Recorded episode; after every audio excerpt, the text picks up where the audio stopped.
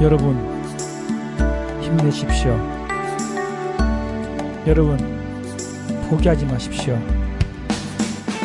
우린 반드시 이겨낼 수 있습니다. 전 국민의 전봉주의 전국구가 있습니다.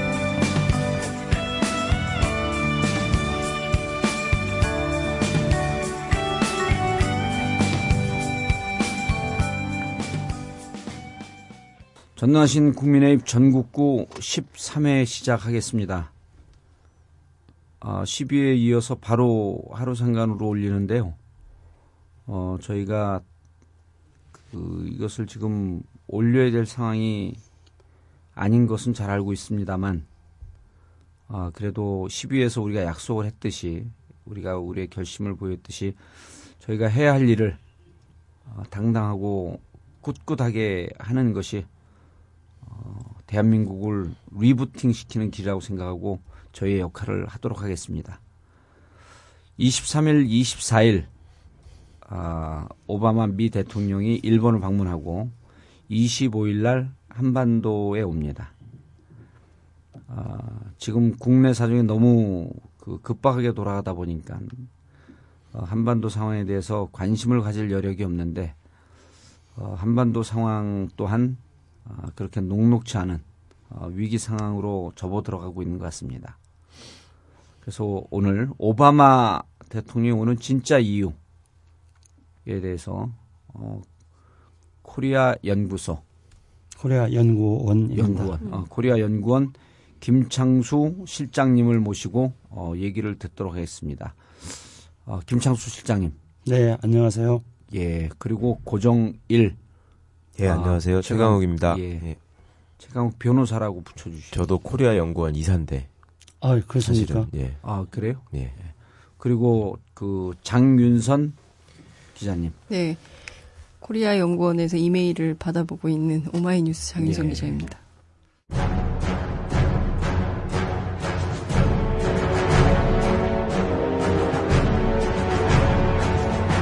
오바마 대통령이 일본을 시작으로 한국을 비롯한 아시아 4개국 순방길에 올랐습니다. 미국은 한일 과거사 문제 해결에도 나설 것으로 보입니다. 북한의 핵실험 움직임에 대한 경고의 메시지도 보낼 것으로 보입니다. 한미일 삼각 공조를 통해 강력하게 대응하겠다는 입장을 분명히 할 계획입니다. 핵무기 경쟁을 불러오는 위험천만한 행보라고 비난했습니다.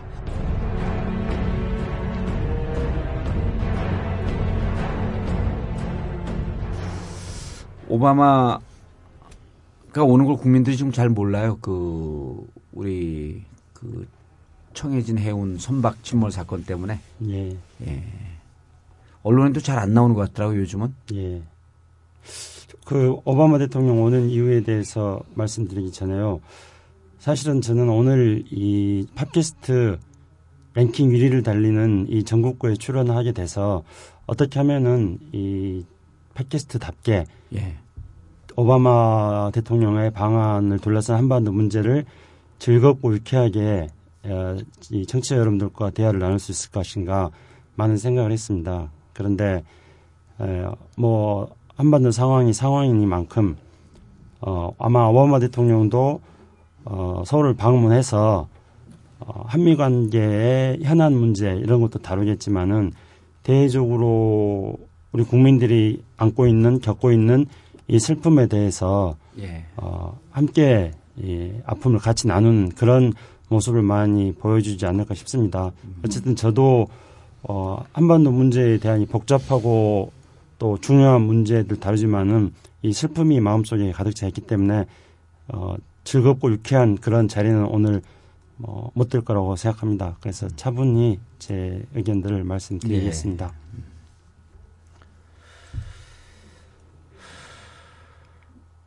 하루 오나요 오바마 대통령이?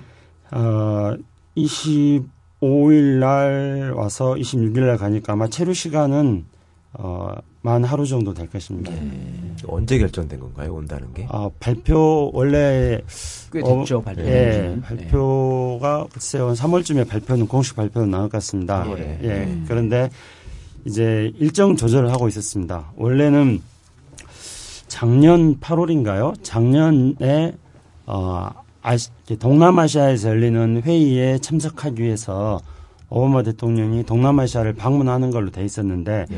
그때 그 무렵에 일, 뭐 미국 내에서 어, 예산안 통과 문제를 가지고 어, 합의가 안 돼서 정부가 셧다운되는 그런 아, 일이 발생했습니다. 네, 네. 그래서 어, 동아시아 방문을 일단은 보류를 했는데요. 그래서 이제 다시 오게 되는 것인데 이 일본에서 적극적으로 오바마 대통령의 일본 방문을 유치하려고 했고 아, 예. 또 일본만 왔다가 바로 동남아시아로 가게 될 경우에 한국 정부의 전통적인 한미 관계에 대한 그런 체면이 손상될 수 있기 때문에 한국 정부가 오바마 대통령의 한국 방문을 또 적극적으로 미국과 노력을 통해 가지고 유치를 했습니다. 그래서 원래는 이 일본과 한국이 어, 방문 대상지는 아니었는데 이제 그런 이유로 해서 일본과 한국이 방문 대상지로 끼어 들어갔습니다. 음, 원래는 동남아시아 방문 계획만 있었는데 예. 그 일본 측이 요청하고 한국 측이 요청해서 예. 일본과 한국 방문. 그렇죠. 그러면 이제 바로 여기에서 오바마 대통령이 왜, 어, 일본과 한국을 오게 됐는지 그 이유를 우리가 또 유추해 볼 수가 있습니다. 예. 일본은 왜 오바마 대통령의 음, 그, 원했는가. 그렇죠. 네, 네. 그런 것이고요. 그리고 그 여러 발번 일정 과정 속에서 한국과 일, 또 일본을 넣었는데 미국도 일본 요청에 대해서 받아들였습니다. 그래서 국빈 방문으로 일본 방문을 그렇게 예. 했는데요. 아마 국빈 방문으로 일본을 가면은 국빈 방문이라는 것은 여러 가지 의전 행사들을 많이 해야 됩니다. 그래서 어 아주 그 실무적인 그런 어 회의 목적만 달성하는 그런 방문은 아닌데 국빈 방문을 한 거죠. 그런데 이제 일본에서 본다면은 여러 가지 의미가 있겠습니다. 일단은 아베 일본 수상 같은 경우가 국제사회에서 특히 이제 동아시아에서 고립되고 있지 않습니까? 네. 예, 그래서 오바마 대통령의 방위를 유치해가지고 미일 관계를 돈독하게 가지고 있다는 것들을 보여줌으로써 아, 국제적으로 고립되는 걸 좀 피해 보고자 하는 음. 그런 네. 어, 아베 총리의 음. 약간의 좀 외교적 꼼수 같은 것들도 있었을 것이고요. 예. 그런데 이제 미국이 그걸 응한 거는 일본과 협의해야 될 어떤 필요가 있었던 것이죠. 네. 그것은 일본이 너무 어, 튀는 행동을 할 경우에 음. 동북아시아에서 한미를 좀 협력 관계를 강화시키는 게 미국에게는. 예 필요한데 예. 그게 방해가 되기 때문에 방해가 일본의 오아베스 총리의 의견들을 요구들을 들어주면서 동시에 예. 뭔가를 요구를 하겠죠. 예. 음. 미국이. 그래서 이제 일본을 방문하는 거라고 보여집니다. 예. 근데 그 지금 이 방문하는 게 지난해 8월에 결정이 됐으면 네. 그 헤이그 한미일 정상회담이 언제 있었죠? 헤이그가 3월 말에 있었습니다. 예. 예. 사실은 이 방문 일정이나 이런 거는 8월에 결정이 됐어도 헤이그 한미일 정상회담 이후에 네. 이후에 어, 지속적으로 한미일 신삼각 동맹을 만들려고 하는 노력은 지속적으로 있어 왔던 거 아니에요. 그렇습니다. 이제 작, 작년 8월에 결정될 때는 한국과 일본 방문보다는 동남아시아 방문이었고요. 예. 그 이후에 이제 한국과 일본 방문이 끼어 음. 들어갔다는 거였죠.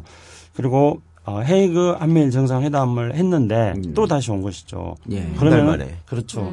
그러면은 어, 한미일과 한미일이 서로 협력을 긴밀히 해야 되는 그런 필요성들이 분명히 있기 때문에 예. 이렇게 잦은 회담을 하는 것입니다. 음.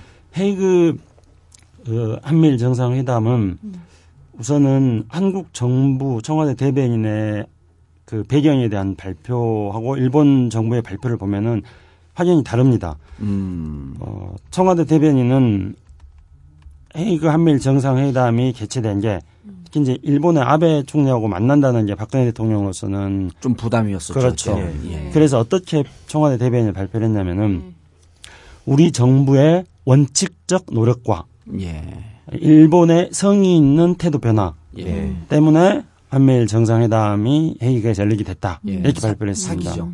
그렇죠. 음. 근데 일본에서는 어 사실대로 말한 거죠. 일본에서는 오바마 대통령 요청에 의해서 음. 한미일 정상회담이 회의에서 열리게 됐다 이렇게 말했습니다. 예. 사실 그래서 오바마 대통령은 한미일 정상회담이 열리기 전에 네. 일본에게 어, 위안부 문제, 종군 위안부 문제를 다루기 위한 음. 한일의 회담을 개최해라. 음. 그렇게 이야기를 했던 거죠. 예. 그래서 우리 정부는 그거를 일본의 성의 있는 태도 변화, 우리의 원칙적 외교 음. 때문에 일본의 성의 있는 태도 변화라고 음. 했던 것입니다. 음. 그런데 그것도 수가 너무 금방 드러나 보일 수 있는 얕은 수였습니다. 왜냐하면은 해그 한미일 정상회담 이후에 4월 달에 일본이 교과서에 예, 독, 중등 교과서. 아, 그렇죠. 초등 초등 교과서. 초등교가 자기 영토라는 거를 독도는 독도를 일본 영토다. 예. 근데 그거는 이미 4월 때 그렇게 하는 걸로 예정돼 있었던 것입니다. 그렇죠. 원래는 3월 달에 하려고 했는데 헤이그 정상회담 때문에 4월로 미룬 거였거든요. 음. 그러면은 헤이그 정상회담을 하는데 명분이 되었던 음. 정군이 한번 문제를 둘러싼 한일 간의 대화가 일본의 성의 있는 태도가 될 수는 없는 것입니다. 하, 헤이그 그렇죠. 정상회담이 그렇죠. 끝나면은 네. 바로 또 독도 문제 나올 건데요. 네. 그러니까 그런 수가 뻔한 일인데 음. 그런 일들이 이제 진행됐습니다. 그러니까 헤이그 정상회담은 우리나라 정부 박근혜 정부 정권에서는 뭐라고 얘기를 하더라도 중요한 건 오바마가 동부아시, 동부아시아 정, 그 정세와 정책에 필요, 그 정세에 필요하기 때문에 한밀 정상회담을 하려고 했던 거지. 우리가 예. 주도적으로 했던 거 아니잖아요, 그게. 그렇습니다. 그리고 그렇게 주도적으로 했으면 일본이 성의 있는 태도로 나오게 되면 아무리 일본 놈들이 약삭빠른 놈들이라고 할지라도 하자마자 바로 교과서 문제로 뒤통수 칠 수는 없잖아요. 예. 그 교과서는 이미 초등 교과서는 그 그런 내용을 담겠다고 하는 것을 미리 예고를 했던 거고. 예, 예, 예. 예. 그렇기 때문에 이런 그 어, 일본의 성의 있는 태도 변화라든가 예. 또는 우리의 원칙적인 노력 외교적인 노력이다 이런 그의 말들은 결실이라고 한 거는 그거는 명백히 사기를 친 거지. 예. 그러면 오바마 대통령이 한국을 방한하는 한미일 그 회담을 통해서 얻어내려고 하는 거는 어떤 거예요, 구체적으로? 예. 그 굉장히 중요한 질문인데요. 음, 이거 웃을 수도 없는. 예. 만약에 제 마음이 조금 편하고 뭐 요즘 분위기가 그렇지 않았으면은 이 대목에서 굉장히 재미있게 질문했을 것 같은데요. 어쨌든 어 오바마 대통령이 한국으로 온 거는 우리가 동북아시아 문제를 조금 살펴봐야 됩니다. 네. 그래서 동북아시아 문제를 살펴볼 때 미국에게 있어서 가장 걱정거리는 중국의 부상입니다. 그렇죠. 이- 근데 중국이 부상을 하는데 중국의 부상이 미국에게 왜 걱정인가? 그냥 미국이 중국하고 친하게 사이좋게 지내면 되는데 왜 그걸 걱정해야 되는가? 이런 근본적인 질문부터 해볼 필요가 있습니다. 제가 그런 질문을 받고 나름대로 자료도 찾아보고 연구도 많이 했는데요. 그래서 이제 제가 내린 결론은 미국이 2차 대전 이후에 어, 봉쇄 정책을 펼칩니다. 네, 소련에 대한 봉쇄 정책이었죠. 네. 근데 이 봉쇄 정책의 입안자가 조지 캐넌이라는 미국의 유명한 외교관인데요. 조지 캐넌이 봉쇄 정책을 위반할 때그 조지 캐넌의 이유는 이겁니다. 대륙에서 강력한 하나의 국가가 등장한다면은 그 국가는 반드시 바다 건너에 미국의 위협으로 작용할 수 있다. 이렇게 하였습니다. 물론 이제 조지 캐넌은 그 이후에 미국이 소련에 대해서 군사적으로 장기적으로 봉쇄 정책을 펼치는 것에 대해서 이건 내 생각과 다른 거다 하고 이제 부정을 했지만은요. 근데 미국 사람들한테는 그런 본질적으로 대륙에서 하나의 나라가 힘이 세진 것에 대한 음. 심리적 공포심, 위협. 위협에 대한. 예, 그런 게 있었던 것이죠. 그래서 동북아시아에서 아시아 대륙에서 중국의 예, 부상을. 그렇죠. 네. 그거에 대한 어, 미국 사람들 불안감이 있는데요. 음. 워싱턴 D.C.에 뭐 매일 같이 토론회 같은 게 열리는데 그 토론회에 가장 많은 비중을 차지하는 게 중국하고 중동입니다. 아, 한반도는 뭐 거의 없습니다. 그래서 중국이 부상을 하고 있기 때문에 중국의 부상에 대해서 미국이 어떻게 하는지 견제를 해야 되는데 근데 미국의 딜레마가 있습니다. 미국이 고민을 하는 거는 중국하고 미국하고 경제 협력, 경제 의존을 너무 많이 하고 있는 거죠. 그래서 한편으로는 경제 협력을 해야 되는데 음. 또 한편으로는 불안감이 있기 때문에 군사적으로는 갈등 관계를 좀 그렇죠. 중국에 대해서 견제를, 견제를 하는 그래야지 안심을 하니까요. 예. 그런데 여기서 문제는 어, 미국이 지금 어, 경제적으로 굉장히 어렵다는 겁니다. 예. 그래서 국방 예산 전체 미국 예산을 자동 예산 삭감 제도라는 걸 통해 가지고 예산을 삭감하고 국방 예산을 앞으로 10년간 얼마더라? 줄여야 되는 거죠. 예, 예, 네. 몇백억 달러를 줄여 나가도록 돼 있습니다. 음. 그러니까 군사적으로 동북아시아에서 중국의 부상에 대해서 군사적으로 견제를 해야지 마음이 편할 텐데 예. 그렇게 할 수 있는 경제적인 뒷받침이 안 된다는 아, 것이죠. 그러니까 예전에 군비 경쟁할 때처럼 녹록하게 뭐 여유 있게 군비 그 군사 경쟁을 할 수 없는 그런 상황이 돼 있는 거네. 그렇습니다. 그래서 네. 그 일본이 역할을 필요한 일. 그 역할을 그렇죠. 일본이 좀 대신해 줬으면 좋겠다. 그렇죠. 예. 그리고 어, 한국도 마찬가지로 예. 여러 가지 중국의 이웃에 있는 나라이기 때문에 네. 어, 군사적으로 여러 가지 도움을 줄 수 있고요. 예. 음. 그래서 한국과 일본이 음. 미국하고 같이 서로 힘을 합쳐서 한미일 세개 국가가 협력을 강화시켜 나가고 그 특히 신삼각동 군사 삼각동맹 맞네. 예, 그래서 이제 그거를 어 저는 이제 삼각 군사 협- 협력이라고 하는데 동맹이라 한다면은 예. 어 서로 군사 조약도 맺고 그래야 되는데 한국과 음. 일본은 그렇게 할수 협력. 없으니까요. 근데 이제 예. 이렇게 되면 네. 이렇게 되면 그 삼각 군사 협력 관계가 네. 어찌 보면 삼국의 이해에 딱 맞, 맞을 수 있는데 일본이 군사 대국화를 꿈꾸는 거 아니에요. 그렇습니다. 그리고 한반도 위기 상황에 자기들을 출병시키고 싶어 하고 예. 그렇죠. 그러니까 군사 협력의 그 기본축이 일본이 동북아시아에서 역할을 대- 좀 해달라고 하는 것은 예. 미국이 군비 지출하는 것보다도 그 대신 예. 그 지출을 일본이 좀 해줘라 네. 해줘라 예. 그리고 그 우리도 어, 이 축에 들어가면서 어쨌든 박근혜 정권이 그 보수 정권인데 여기서 군사적으로 일정하게 삼각 그 협력이다라고 하는 것은 자기의 정체성과 지지 기반하고 일치가 되는 건데 예. 문제는 이거네. 요렇게 세 개가 뭉- 그냥 별 충돌 없이 뭉치면 문제가 없는데 네. 한일이 끊임없이 독도 문제, 교과서 문제로 충돌하고 네. 있기 때문에 그렇습니다. 네.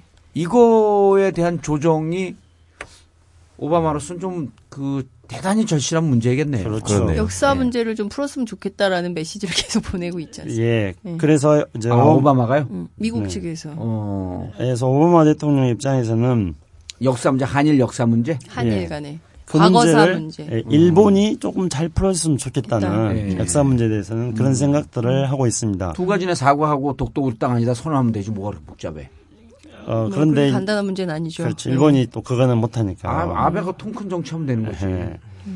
그, 예, 그런데 이제 그게 잘 안 되기 때문에 음. 아, 미국 입장에서는 어떻게 하면은 어, 한국과 일본을. 예, 어. 잘 조정을 해야 될 것인가. 음. 그런데 그걸 하기 위해서 항상 위협이 필요하지 않습니까? 적이 네. 필요로 한 거죠. 그렇죠. 그래서 예전부터 음. 미국은 가상 적국을 필요로 한다 그런 음. 이야기들을 이제 예, 많이 예. 했습니다. 근데 중국이 위협이다. 예. 음. 그렇게 해버리면은 그 자체가 미국에는 또 너무 큰 부담입니다. 부담이죠. 한 한중 관계가 또 요즘 대단히 우호적으로 바뀌고 있는데. 그렇죠. 중국하고는 또 협력해야 되는 예. 또 이중적인 성격이 있거든요. 그렇죠. 그래서 필요한 거는 필요한 어떤 위협은 이제 북한으로부터 찾은 겁니다. 음, 그래서 음. 어, 존 케리 미 국무장관이 2월 말에 한국에 왔죠. 예 그리고 나서 한국에 왔다가 돌아가서 갑자기 북한을 악이라 그랬어요. 맞아요. 근데 이거는 원래 음. 부시 시절에 네오콘들이 네. 북한을 악의 축이다 하고 예. 그렇죠. 그렇게 했던 거였는데 근데 오바마 시절에 그런 거는 그렇죠. 더군다나 이제 존 케리 미 국무장관 같은 경우에는 미국 내부에서 대표적인 협상파입니다. 그렇죠. 예. 비둘기파지 거기. 그렇죠. 예, 예. 북한에 대한 협상파일 뿐만 아니라 네. 존 케리 국무장관은 베트남 전쟁 포로 출신입니다. 그렇죠. 래서 네. 6년 정도 베트남에 억류돼 있다가 미국에 돌아와서 음, 반전 운동도 하고. 반전 운동도 예. 하고 예. 그러면서 베트남하고 미국하고 국교 정상을 하는데 그렇죠. 본인이 적극적으로 나섰죠. 맞아요. 예. 예. 본인이 베트남 전쟁 포로였기 때문에 예. 미국과 베트남 내부에서 활동할 수 있는 폭이 굉장히 네. 넓었지 예. 않았겠습니까? 맞아. 그- 베트남 전쟁 포로였었죠. 한 6, 6 7년. 예, 예, 네. 그렇습니다. 그 정도. 어. 예. 그래, 그리고 이제 상당한 엘리트입니다. 음. 대통령 후보도 하지 않았습니까? 예. 그리고 그런 나름 진보 아니에요, 미국 미국 사회에서? 내부에서는 나름 진보이죠. 나름 맞습니다. 진보라고 근데 왜 예. 별안간 종북 종북병에 빠졌어? 예? 종북병이요? 어. 그, 그래서 이제 그때는 다들 의아해했습니다. 그리고 작년에까지만 하더라도 평양을 가겠다. 아니, 북 실제로 존 케리가 자기 입으로 북을 악이라고 규정을 한 거예요? 예, 예. 그래, 상당히 이해하기 어려, 왜 존 케리 같이 대북 협상파가, 그리고 작년에, 평양을 가겠다. 예, 3월, 작, 올해가 2000, 2012년, 재작년이네요. 2012년, 어, 3월 12일 날 뉴욕에서, 음.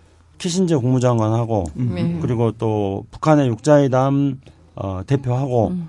그리고 우리나라에서는 이제 어, 임동원 전 통일부 장관 음. 그리고 백낙청 서울대 교수 뭐 이런 분들이 다 같이 모여가지고 뉴욕에서 회의를 했어요. 음. 예. 그 자리에 이제 존 케리 당시 상원 외교위원장인데 참석을 했고요. 거기서 북한 측 사람들이 존 케리 상원 외교위원장한테 왜 남한에만 핵우산을 제공해 주느냐? 북한에도 핵우산을 제공해 주라. 음. 그렇게 하면은 북한이 핵을 내려놓겠다 이렇게 했습니다. 어. 그러니까 존 케리 외- 상원 존 케리는 상당한 엘리트이기 때문에 또 센스도 있고 그래서 존 케리가 답변을 하기를 내가 가지고 있는 우산이 너무 작다. 그래서 너희들에게 씌워줄 수 없다. 음. 이렇게 재치 있게 넘어갔던 거죠. 그러니까 북한 쪽 사람들이 평양을 방문해 달라. 그러니까 존 케리가 가겠다 그랬어요. 네. 가급적인 건 빨리 와 달라. 네. 좋다, 빨리 가겠다 그랬습니다. 그런데 그리고 나서 얼마 있다가 바로 며칠 뒤에 북한이 어, 인공위성을 발사하겠다 이렇게 해- 해버렸습니다.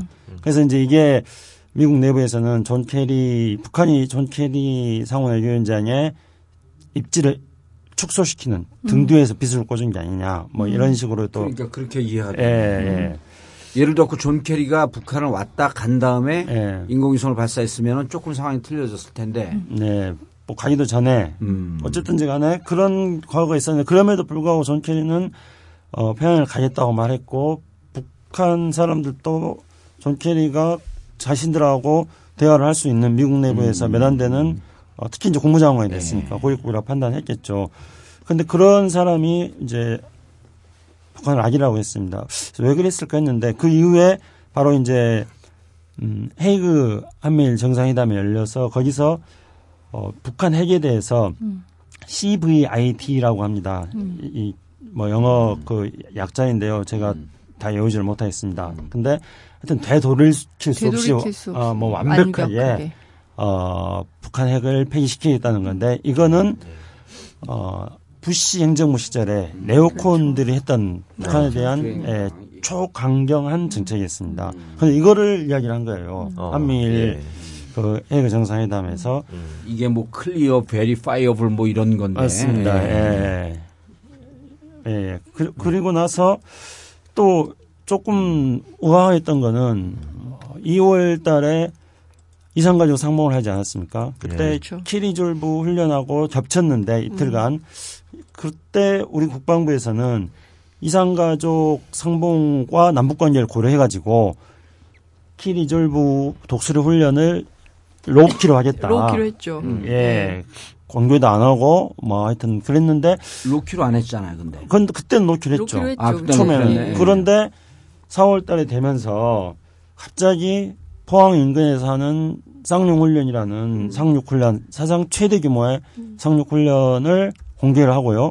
그게 평양 점거 훈련인데 점령 훈련이라는 식으로 말을 하니까 그 쌍용 훈련을 하는 날 북한에서는 서해 5도 일대에서 또 그렇죠.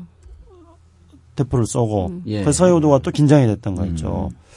그리고 또 지금 썬더볼트 훈련이라고 또 사상 최대 규모의 한미 간의 공군 훈련을 하고 있고요. 음. 이러니까 또 북한은 거기에 대해서 강력하게 반발하고 무- 미사일 쏘고 대포 쏘고 막 온갖 지금 도발을 북한은 또 하고 있습니다. 한반도가 막 긴장이 계속 그렇죠. 예. 긴장이 계속 되어버리고 있습니다. 제가 그럼 한반도가 이렇게 긴장이 되고 북한이 계속 도발을 하고 또 핵 실험을 하겠다. 무슨 일본한테는 또 미사일을 쏘겠다 예. 이런 이야기들을 함으로써 그 사이에 일본도 북한하고 대화하고 있었고 한국도 2월 달까지 이산가족 상부하고 대화를 음, 하고 있었고 예. 그래 뭔가 조금 동북아시아에서 화해 물결이 생기나 했는데 그런 것들이 다 사라져버리고 다시 지금 긴장이 예. 막 고조되고 음, 있단 예. 말이죠. 그래서 이제 이렇게 긴장이 고조되면서 당연히 이제 예, 한미일 간의 협력 관계를 강화시켜 나가는 방향으로 가는데 이게 목적하는 게 뭘까? 이 목적하는 게 바로 중국 견제로 가겠다는 것이죠. 음. 네. 내놓고 중국 견제라고는 할 수 없으니까 그거는 어 아까도 말씀드렸듯이 오바마 정부가 그 아시아로 회귀 정책을 아시아 중시 정책을 네. 이야기하고 있습니다. 음. 그걸 뭐 피보트 아시아라고도 말하는데요. 음. 근데 미국 내 언론에서는 피보트 아시아, 아시아로 회귀 정책을 조롱을 합니다. 음. 왜냐면은 돈도 없, 없는데 어떻게 아시아로 회계 정책을 할 수 있느냐. 음. 어, 그러니까 오바마로서는 상당히 부담스러운 거죠. 음. 여전히 아, 공화당 쪽에서 그렇게 비판하는 거예요? 공화당 아니면? 측에서도 비판을 하고 예, 특히 공화당 측이 비판하고 비판하고? 미국의 언론들도 언론들도? 그렇게 어. 현실성이 낮다. 피벗 아시아. 정책에 대해서. 예. 어.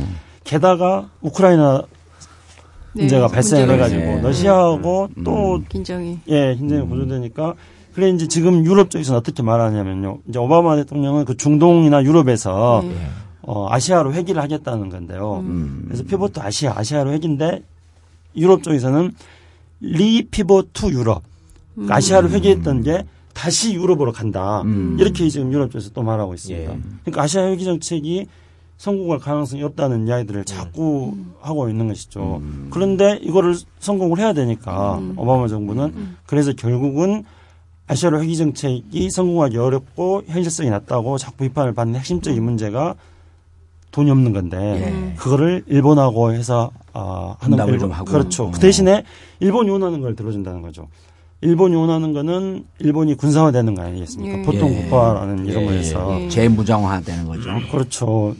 일본이 재문화 되는데 그래서 거기에서 이제 어 집단적 자유권이라든가 뭐 일본이 그러니까 이제 일본의 동맹국인 예. 네. 미국이 어 어떤 공격을 받을 경우에는 음. 그러면 일본이 어 거기에 대해서 이렇게 참가할 수 있는 걸로 군사적으로 지원해 줄 수 있는 걸로 이런 것들을 이제 일본이 계속 하겠다는 겁니다. 음. 근데 이런 거는 자기 나라의 직접적인 국익과 관련되지 않는 걸 한다면은 군사력을 자꾸 대외적으로 팽창하는 것이니까 음. 팽창주의적인 네. 속셈을 가지고 있지 않으면은 이런 거는 잘 안 하려고 그러죠. 근데 일본은 그렇게 하겠다는 겁니다. 근데 오바마 정부는 그거를 허용을 해주는 거죠. 그렇죠. 아시아에, 아시아에 있어서, 동북아시아에 있어서 자기들의 군사 역할을 대신하는 건데. 그렇죠. 그리고 미군의 활동에 대해서 일본이 지원을 해주는 거니까요.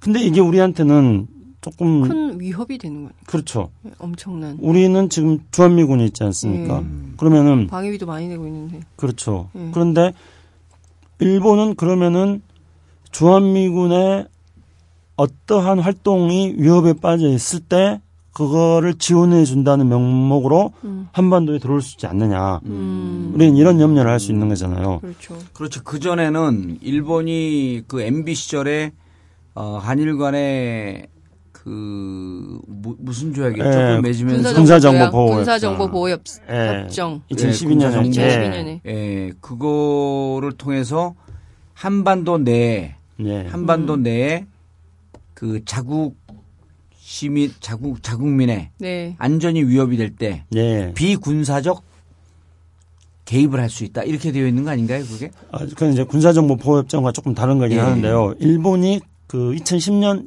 그러니까 2010년도부터 특히 이제 한미일 협력이라는 게 강화되고 있는데요. 그럴 때 일본에서 그런 말이 나왔습니다. 그러니까 한국에 있는 일본인 한반도 위기 상황에서 한국에 있는 일본인들의 안전이 위협이. 예, 보호하기 위해서 일본군이 올 수 있다. 예. 이렇게 말했습니다. 근데 그 당시 MB 정부는 그런 건 있을 수 없는 일이다. 예. 그렇게 말했습니다. 근데 그거는 저는 그걸 보면서 거의 뭐라 그러냐 좀 심하게 말하면 문외화가 아닌가. 왜 그러냐면은요. 일본이 한반도에 상륙하려고 재진입하려고 하는 거는 이미 60년대부터 예. 널리 알려진 사실입니다. 특히 이제 63년도에 미스야 계획이라는 게 있었는데요. 그게 폭로가 됐습니다. 그래서 한반도 유사시에 일본이 한반도에 있는 일본인의 생명을 보호한다는 명분으로 7단계에 걸쳐가지고 한반도에 일본 자유대가 상륙하는 이런 내용이 이미 63년도에 폭로가 된 적이 있었습니다. 그리고 90년도부터 90년대를 쭉 살펴보면은 일본이 90년대 초반에 어, 주변 사태 연구라는 걸 합니다. 그, 그 주변 사태 연구는 뭐냐면은 한반도를 말하는 겁니다. 일본 주변에. 예, 일본 주변 사태가 일어날 때가 한반도밖에 없죠. 그렇죠. 주변 예. 사태 문제가 있으면은 미군을 도와주기 위해서 음. 일본이 자유대가 합조한다는 자유대가- 겁니다. 그러다 그거에 이제 나중에 어뭐 유사법제 음. 또는 뭐 주변 사태법 막 이런 것들이 막 만들어집니다. 그 이후에 지속적으로 그러니까 90년대. 국면이 국면이 이제 새롭게 바뀌는 거네. 그 전에는 자국민의 안전이라고 하는 문제가 레버리지 그 지렛대가 됐다가 네. 이제는 한미일 그 협력 체제가 되고 네. 미국이 일본이 동북아시아에서 역할을 군사적 역할을 필요로 하고 있기 때문에 예. 주한미군이라고 하는 게 새로운 레버리지가 지렛대가 될 위- 가능성이 위험성이 높아지는 음. 거네.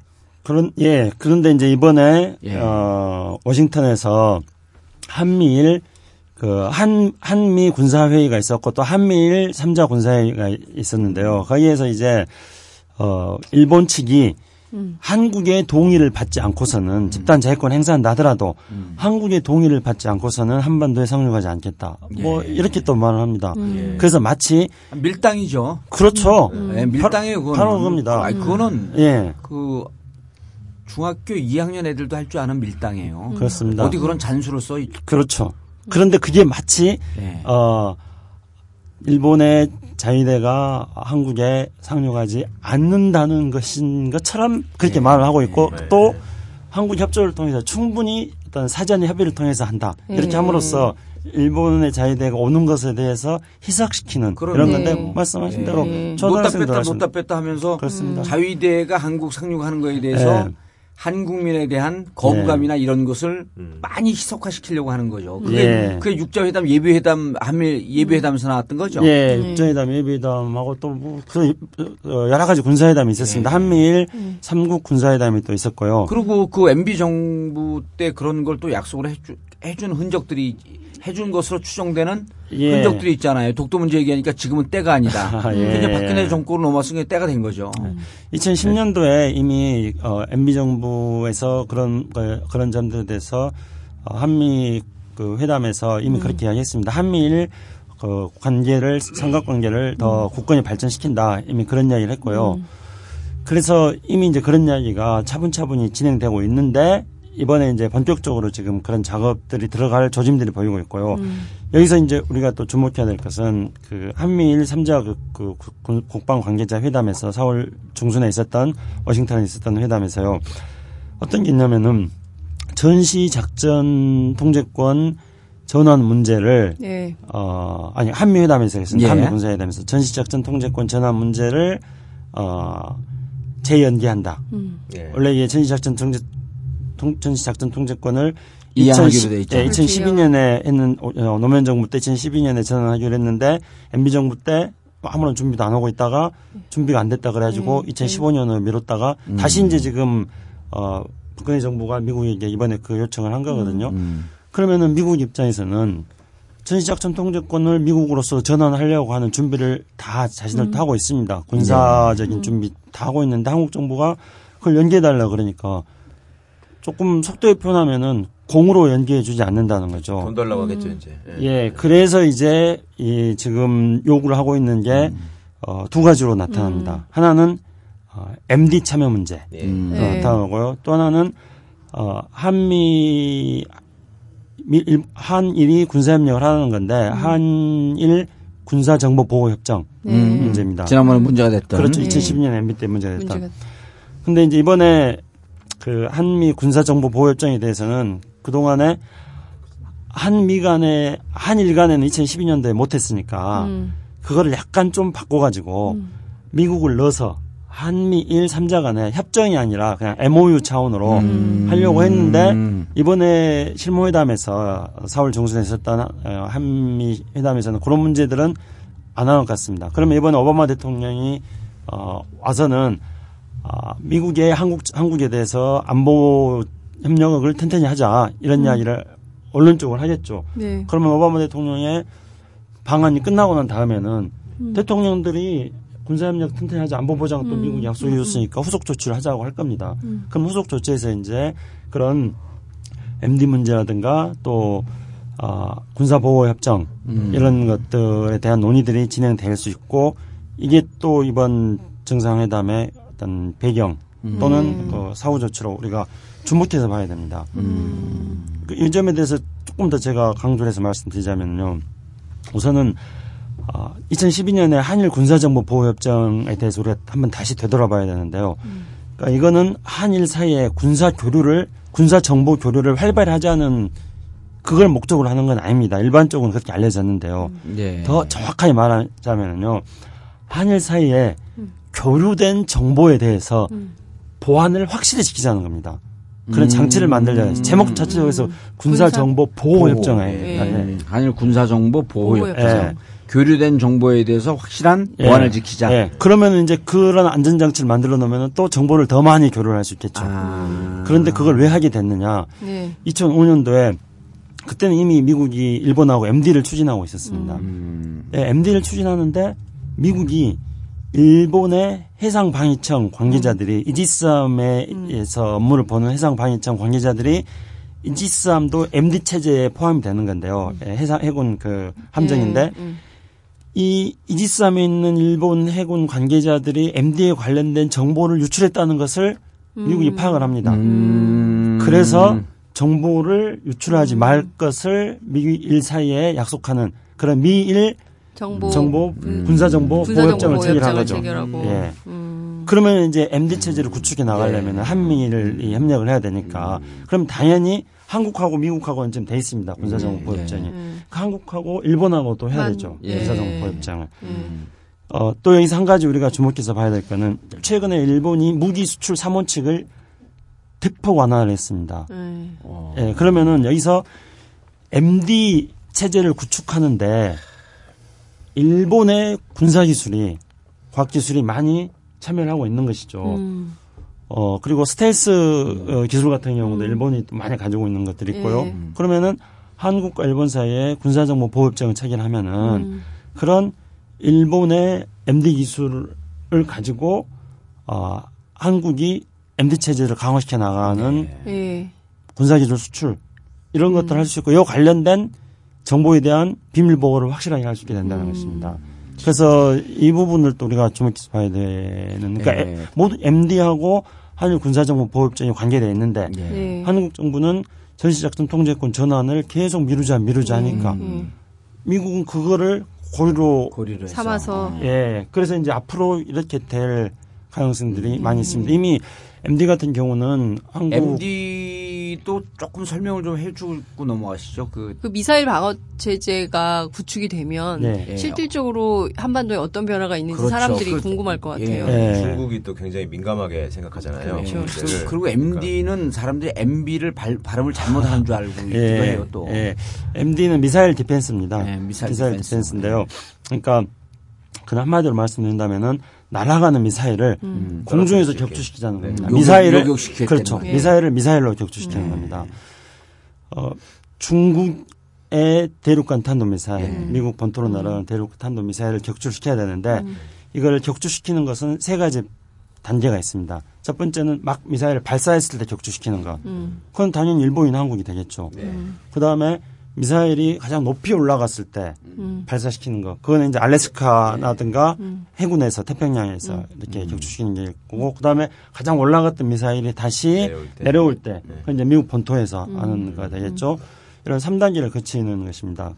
그래서 초기 단계에서 밀- 중국의 미사일을 물론 이 중국이라고 말하지 않습니다. 북한을 또 음. 이야기를 하는 거죠. 북한 그렇죠. 미사일이라고 해요. 그랬는데 어.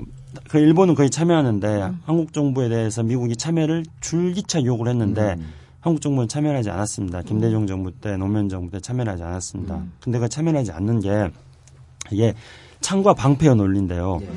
어, 미사일은 이게 창이고 MD는 방패잖아요. 예. 그 방패를 만드는데 이게 무슨 위협이 되느냐 이렇게 생각할 수 있잖아요. 음. 그런데 방패를 만들면은요 바- 상대방이 더 큰 창을 만들어 버린다는 거죠. 음. 그러니까 이 군비 경쟁이 되는 거예요. 결국은 예, 그래서 어, 미국하고 소련은 이미 71년도인가요? 그런 미사일을 막는 미사일을 그 제한하자 그렇게 이미 ABM 조약이라는 거를 그렇게 맺었는데요. 그러니까 방패를 만드는 것 자체가 상대방 의 창을 예. 어, 무력화시키는, 무력화시키는 거기 때문에 예. 상대방은 그러니까 더 더큰 강력한 그렇죠. 방패, 그 불안하니까 더 큰- 강력한 창. 그렇죠. 강력한 창을 이제 무- 군비 경쟁이 약순환이 예. 되는 것이죠. 그래서 이게 중국에 대한 위협이 되는 것이죠. 그렇죠. MD 체제에 우리나라가 한미일 MD 체제에 그 참여하는 순간 네. 중국으로서는 바로 코앞에 자기 적그 적대 세력을. 두는 건데, 근데 예.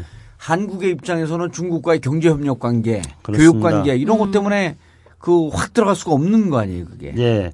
그래서 중국이 지금 한국하고 미국이 좀 군사 동맹이지 않습니까? 예. 근데 중국이 한미 군사 동맹에 대해서 중국 입장에서는 크게 또 문제를 삼기보다는 그걸 또 이해하는 측면도 있습니다. 또 음. 문제 삼아도 뭐 어쩔 수 어쩔 수 없는. 거고. 그렇죠. 예. 그거는 또 우리 입장에서는 또 필요로 한 거니까요. 만약에 자기들은 북한하고 또 조중 군사 동맹 그렇죠. 있고. 그렇죠. 우리 입장에서는 한미 군사 동맹이 약해질 경우에는 중국이 또 패권 국가로 가는 것들을 예. 견제할 수 있는 또 다른 음, 방법이 있기 때문에요. 그래서 이제 어쨌든 중국으로서는 그걸 양해하지만은 중국이 양해 안 하는 게 몇 가지가 있습니다. 음. 첫 번째는 MD입니다. MD. 예. 예. 그다음에 두 번째로는 2010년도에 2010년도 연평도 포격 사건 이후에 네. 미국의 잠 아, 항공모함이 예. 서해에 갔습니다. 그렇죠. 그래서 한미 훈련을 서해에서 했거든요. 그렇죠. 요런 거에 대해서는 자기 중국의 자기들 핵심 이익을 건드리는 거다. 아. 그래서 굉장히 불편하게 생각합니다. 음. 그다음에 최근에는 한미 군사 훈련에 대해서도 예. 키리졸브 훈련. 그렇죠. 네. 그러니까 키리졸 훈련이라든가 독수 훈련 하지 말고 음. 또는 뭐 이렇게 톤 다운 시키고 음. 그리고 북한도 핵실험하지 말고 이렇게 음. 이제 두 가지를 지금 대하고 있습니다. 그래서 중국이 이렇게 민감하게 생각하는 게 음. 이렇게 몇 가지가 있다는 것이죠. 한일 간의 그 정보 보호 협정이나 이런 거에 대해서는 중국이 공식적으로 항의하거나 이러지 않았나요? 그거는 한일 간의 정보 보호 협정이 네. 체결된 것도 아니었기 때문에요. 때문에. 예, 중국에서는 어, 또 중국 외교는 가만히 지켜보면은 어떤 현안들이 있었을 때 그냥 늘 좀 포괄적이고 추상적이고 원칙적인 그런 음. 이야기들만 합니다. 그래서 뭐 한반도 문제에서 또 북한 핵 문제에 대해서 음. 뭐 평화와 안정이 중요하다 뭐 음. 이런 식으로 대화를 원론적인. 얘기만. 예. 음, 음. 그래서 그런데 이제 문제는 예. 그 한미일 관계의 군사 협력 관계를 삼 그 삼각 군사 협력 관계를 맺기 위해서 오는 거 맞고 중국 견제하는 거 맞고 다 이해가 되는데 네. 그럼 이제 문제는 이 와중에 네. 북한의 태도예요. 네. 북한의 태도가 어떠하느냐에 따라서 한반도 위기 상황이 어떻게 할 것이냐. 그다음에 육자 회담이 어떻게 갈 것이냐. 예. 남북 관계 어떻게 할 것이냐. 이게 우리로서 무척 민감한 문제거든요. 그렇죠.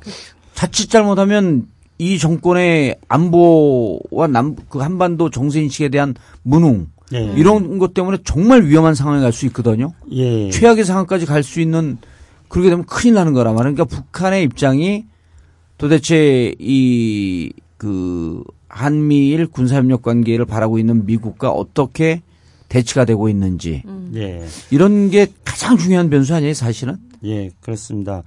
그래서 북한은 북한 내부적으로는 주변 관계를 좀 잘 가져야만 하는 필요가 있습니다. 내부적으로는. 예. 왜냐하면은 일단은 북한 인민들을 먹여 살려야 되잖아요. 예. 그러니까 경제 발전을 해야 되니까 경제 발전을 하려면은 어쨌든지 간에 미국하고 좀 대화를 해가지고 음. 군사적 긴장도 안 생기는 것들이 필요하고 그리고 우리 한국 정부로부터 좀 도움도 받고 뭐 그래야지 또 중국이 어 북한에 대한 협조를 또 더 잘해주고 그럴 필요가 있는데 또 다른 한편으로는 북한은 또 엄청난 안보 위협을 또 자신들이 또 느끼고 있다는 거죠. 음. 그런데 북한은 자신들이 느끼고 있는 안보 위협에 대해서 중국은 이해를 하는데요. 음. 다른 서방 국가들이 합리적인 안보 위협을 느끼는 거라고 음. 믿을 만한 믿게끔 또 행동을 못 합니다. 북한이. 그렇죠. 그렇죠. 그러니까 어 강대강의 대결이 되는 거죠 한반도에서는. 예. 가령 어 올해 상반기만 하더라도요. 예. 뭐 애실이 나타나지 않습니까? 동해 쪽으로 계속 밀사를 발사하고 발사. 또 서해에서 뭐 대포 쏴대고 예. 막 이렇게 하니까 그러니까 악순환이 계속 된다는 것이죠. 예. 음. 또 미국 의회에서 보고서에는 북한이 이미 대륙간 탄도미사일 개발을 했다. 예. 라는 보고서가 올라오기도 했잖아요. 그렇습니다. 그래서 그게 이제 탄도미사일 개발했어요, 안 했어요?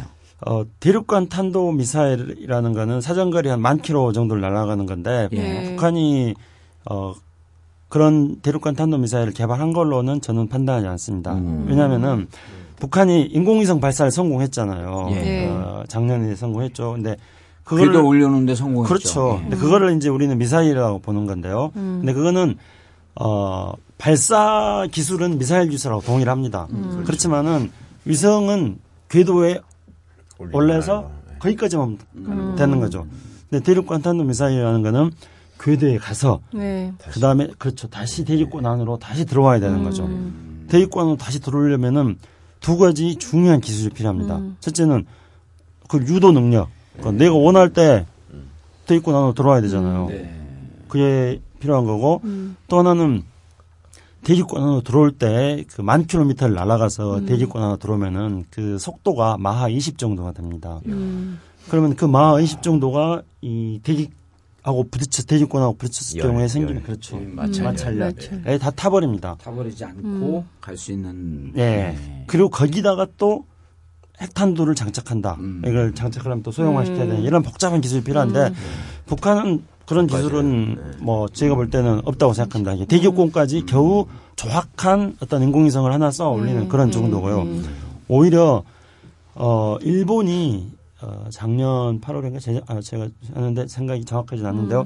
일본이 귀한 우주선 발사에 성공합니다. 음. 예. 그러니까 우주선을 발사했는데 우주선이 나갔다 우주에 갔다가 음. 다시 그 우주선이 대륙 안으로 들어와서 예. 일본에 그 돌아오는 방향만 틀어놓으면 대륙간 탄도미사일 아니에요? 그렇죠. 네. 그렇죠. 귀한 기술이. 대륙권 진입 기술이 예. 되는 거죠. 예. 그래서 북한은 대륙간 탄도 미사일은 가지고 있지 않- 않지만은 음. 그거를 끊임없이 시도를 하고 있습니다. 음. 그리고 이런 일본과 일본과 손잡으면 되겠네 요 그럼. 가, 가뜩이나 일, 일본은 지금 미국 북한과 손잡고 싶어 하잖아요.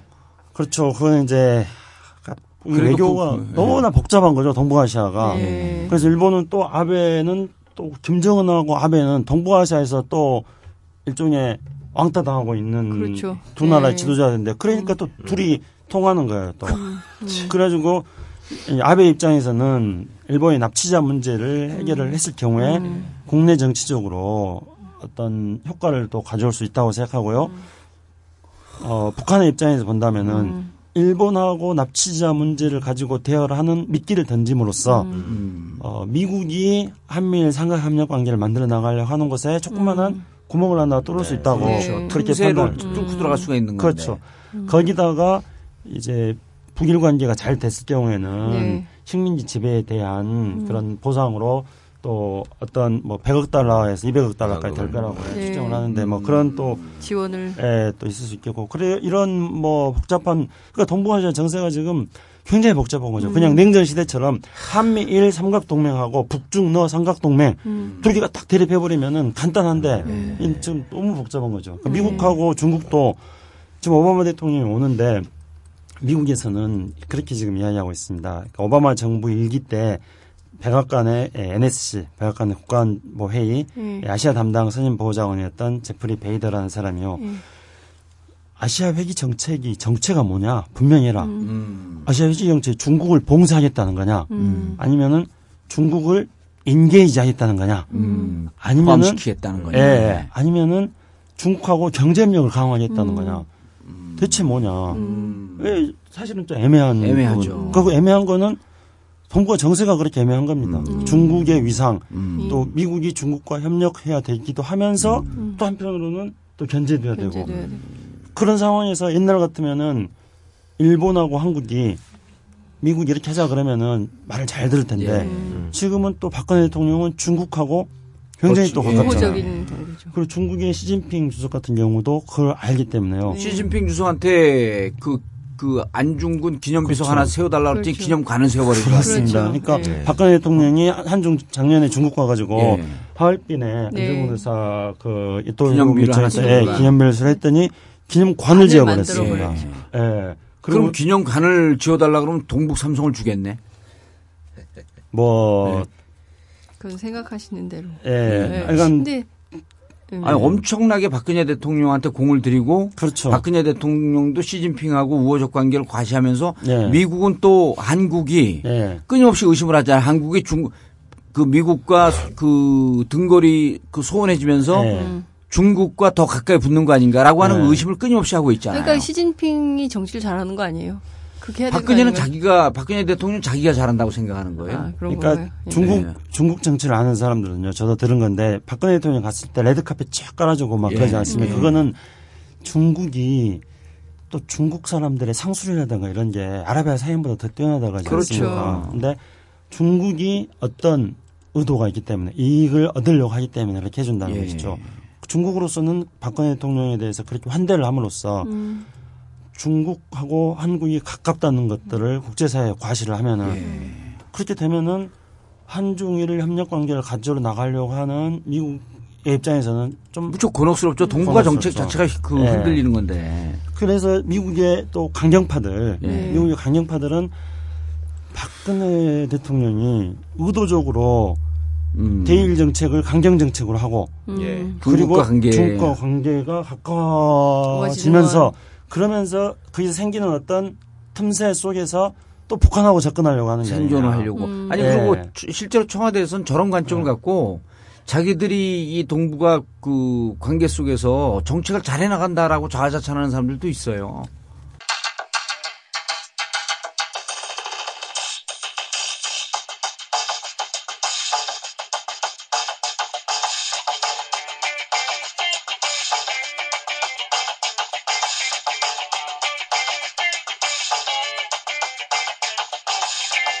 퍼센트만을 위한 기울어진 세상. 진실보도 없고 단지 찌라시만 판을 치는 세상.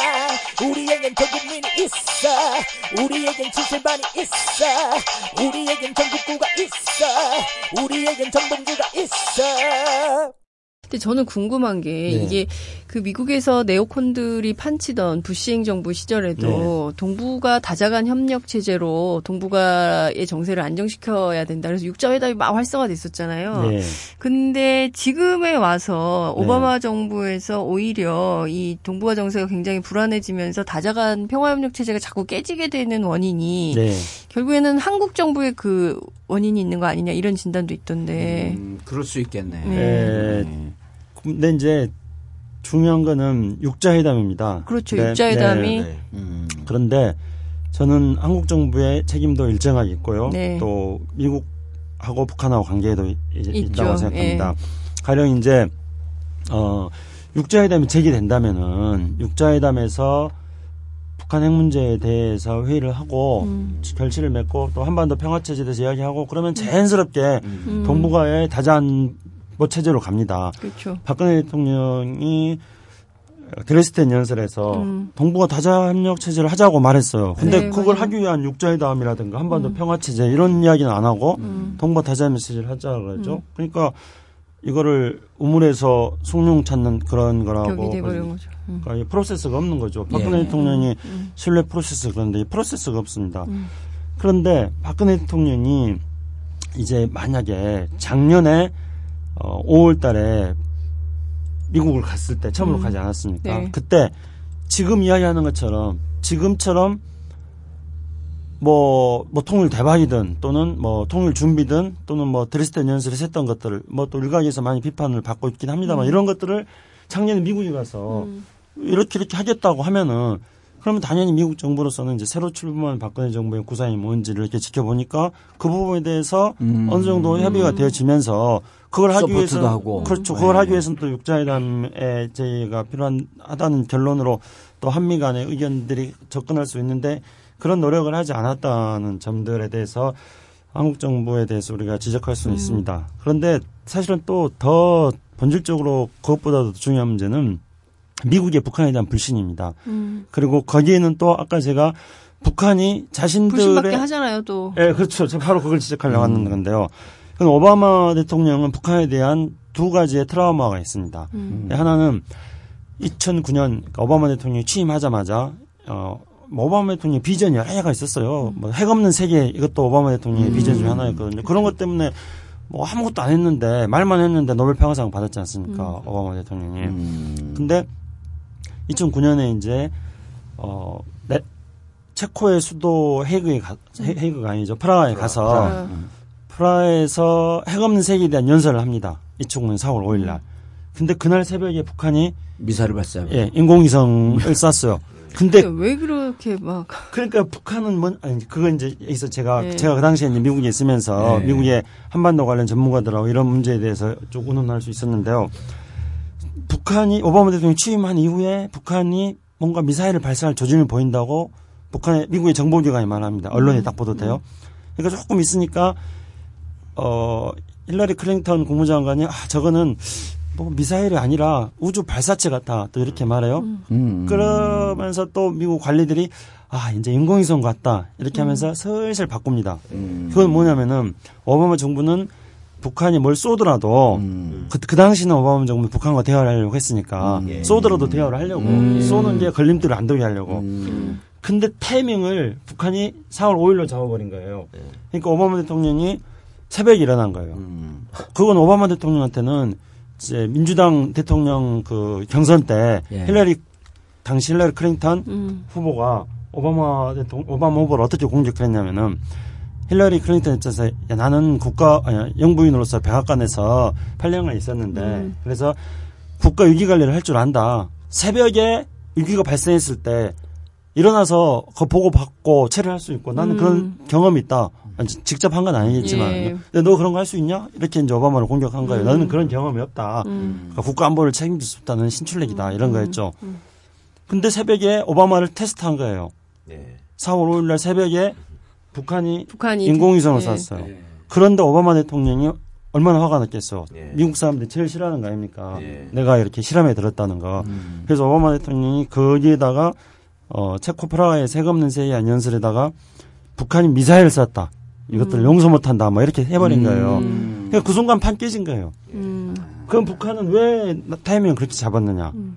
그러니까 북한의 계산이라는 것은 제가 보기에는 참 너무 일방적인 거 그렇죠. 아니에요? 맞습니다. 예. 그러니까 그때 하면은 자기 세계에 빠져가지고 맞습니다. 주변을 안 보고 그렇죠. 그러니까 그때 하면 효과가 클 거라고 생각한 거예요. 음. 이렇게 세계적으로 관심을 많이 갖잖아요. 네. 오바마 그거 대통령이 같은 파라 그- 연설에. 예. 그때 싸면은 효과가 클 거다 생각하는. 네. 그러니까 자기 계산만 하는 거죠. 그러니까 누가 어느 누가 그거에 대해서 특히 이제 예를 들어서 북한이 미사일을 두 번 쐈는 아 미사일 여러 번 쐈지만 그 중에요. 7월 4일 날 쏜 게 두 번 있어요. 음. 독립기념일 때. 그럼 독립기념일 때 쏘면은 네. 아 그게 이제 미국 사람들한테 잘 알려질 거라 생각한 거죠. 예. 노이즈 마케팅. 그렇죠. 알려지긴 잘 알려졌죠. 알려지긴 잘 알려졌는데 그 미국 사람들이 북한에 대해서 불신하는 거지. 그렇죠. 예. 그 그게 이제 오바마 대통령의 첫 번째 트라우마예요. 음. 두 번째는 아까 말씀드렸던 존 케리. 그러니까 이제 그 이후에 2010년도에 북한이 연평도 사건을 일으켰잖아요. 네. 근데 그럼에도 불구하고 2011년도에 네. 오바마 대통령이 2011년 1월 19일 날 워싱턴에서 호진타오 중국 국가주석하고 만나가지고 이렇게 말합니다. 북한의 미사일이 음. 되게 위험스럽다. 이거 가만히 놔두면은 미국 본토를 위협할 수 있다. 네. 그러니까 북한하고 대화를 해야겠다. 네. 너도 협조해라. 오바마 대통령이 그럽니다. 그랬는데 미국 여론은 안 좋죠. 북한에 대해서. 음. 뭔 대화를 하냐. 그러니까 이제 미, 미국에서 미국의 어 미국의 어 국제 개발처 어 USAID의 사무처장이 어 인도적 지원 문제에 대해서는 협상의 귀재입니다. 음. 그래가지고 이 사람을 보낸 거예요. 평양에 음. 5월 달에. 음. 그렇게 해가지고 북한한테 인도적 지원을 하면서 미국 여론의 반발을 안 사게끔 음. 그런 식 협상을 합니다. 음. 그렇게 해가지고 이제 그 협상이 뭐 북한한테 뭐 영양제를 주고 뭐 비타민을 공급하고 음. 대신에 이제 식량 대신에 그런 걸 음. 공급해주고 대신에 북한은 어뭐 인공위성을 발사 안 하고 이렇게 했는데 그게 이제 어 이른바 229 합의라는 거거든요. 2012년 2월 29일에 그렇게 합의를 했습니다. 음. 그리고 3월 어, 29일에 그렇게 합의하고 아까 말씀드렸던 3월 12일 날 뉴욕에서 또 존 케리 외교위원장이 네, 육자회담. 예, 네. 그걸 회의를 하고 그러고 난 며칠 있다가 북한이 우리 인공위성 쏘겠다 이렇게 해버린 거예요. 음. 그러니까 이거는 북한은 또 자기들은 원래부터 쏘려고 하고 있었다. 음. 뭐 하여튼 이런 거예요. 그러니까 이제 오바마 대통령 입장에서는 북한은 자기들이 원래부터 쏘려고 그런 계획을 가지고 있었던 건 또 제가 볼 때 맞는 것 같아요. 근데 그러면은 이이구 합의를 할 때는 그런 부분들을 명확하게 음. 인식을 시켜서 의사소통을 뭐 충분하게 하든지. 네. 근데 미국 입장에서는 안 쏘겠다 해놓고 합의해놓고 또 쏴버렸다. 그러니까 믿을 수 없는 나라라고 하는 그런 게 너무 강한 겁니다. 예. 그렇기 때문에 예. 육자회담이 안 되는 이유는 음. 이제 미국 입장에서는 이거 더 이상 회담해봐야 뭐하냐. 예. 그래서 북한이 핵을 개발하지 않겠다는 확실한 음. 의지를 표명해야 된다. 그렇지 않으면은 안 한다는 겁니다. 그래서 지금 안 되고 있습니다. 음. 근데 제임스 스타인버그라고 그 네. 전 미국 국무부 부장관이 한국에 네. 왔잖아요. 그 와가지고 하는 얘기가 MD를 막 선전하면서 네. MD가 사실상 그 위협적이지 않은 그리고 이제 또 그 저기 뭐야 그러니까 그 저 아주 그 그큰 비용을 들이지 않는 방식의 북핵에 대응하는 적절한 조치다라는 얘기를 했거든요. 근데 제가 그 만약에 그 말을 알았으면 제가 잘 모르겠는데요. 예. 알았으면 그때 그 얼마나 허- 허무맹랑한 이야기인지 어디 뭐 언론에 기고라도 했겠는데 우선 그 말 그대로 음. 오늘 보면 오늘 왔어요 오늘. 아 오늘 왔어요? 예, 예. 오늘 와서 오늘, 오늘 얘기한 오늘 거예요. 얘기한 거예요? 예, 예. 아 오늘 그랬어요? 네. MD가 MD가 네. 비용이 안 들고 효과적으로 네. 북한 핵을 억제해서 어, 오늘 아니 그렇게 아니 말합니다. 비용 얘기는 안 하고 네. 도발적이지 않은 도발적이지 않는 음. 그거는 역으로 그 북핵. 또 달리 표현하면 네. 위협적이지 않은 예, 그렇죠. 음. 오히려 방어책이지, 이게 그러니까 뭐 공- 합법적인 수단이다. 북핵을 예. 막을 수 있는 합법적인 수단이다 이런 얘기를 했어요. 네. 근데 천문학적 비용이 든다는 얘기는 안 했죠.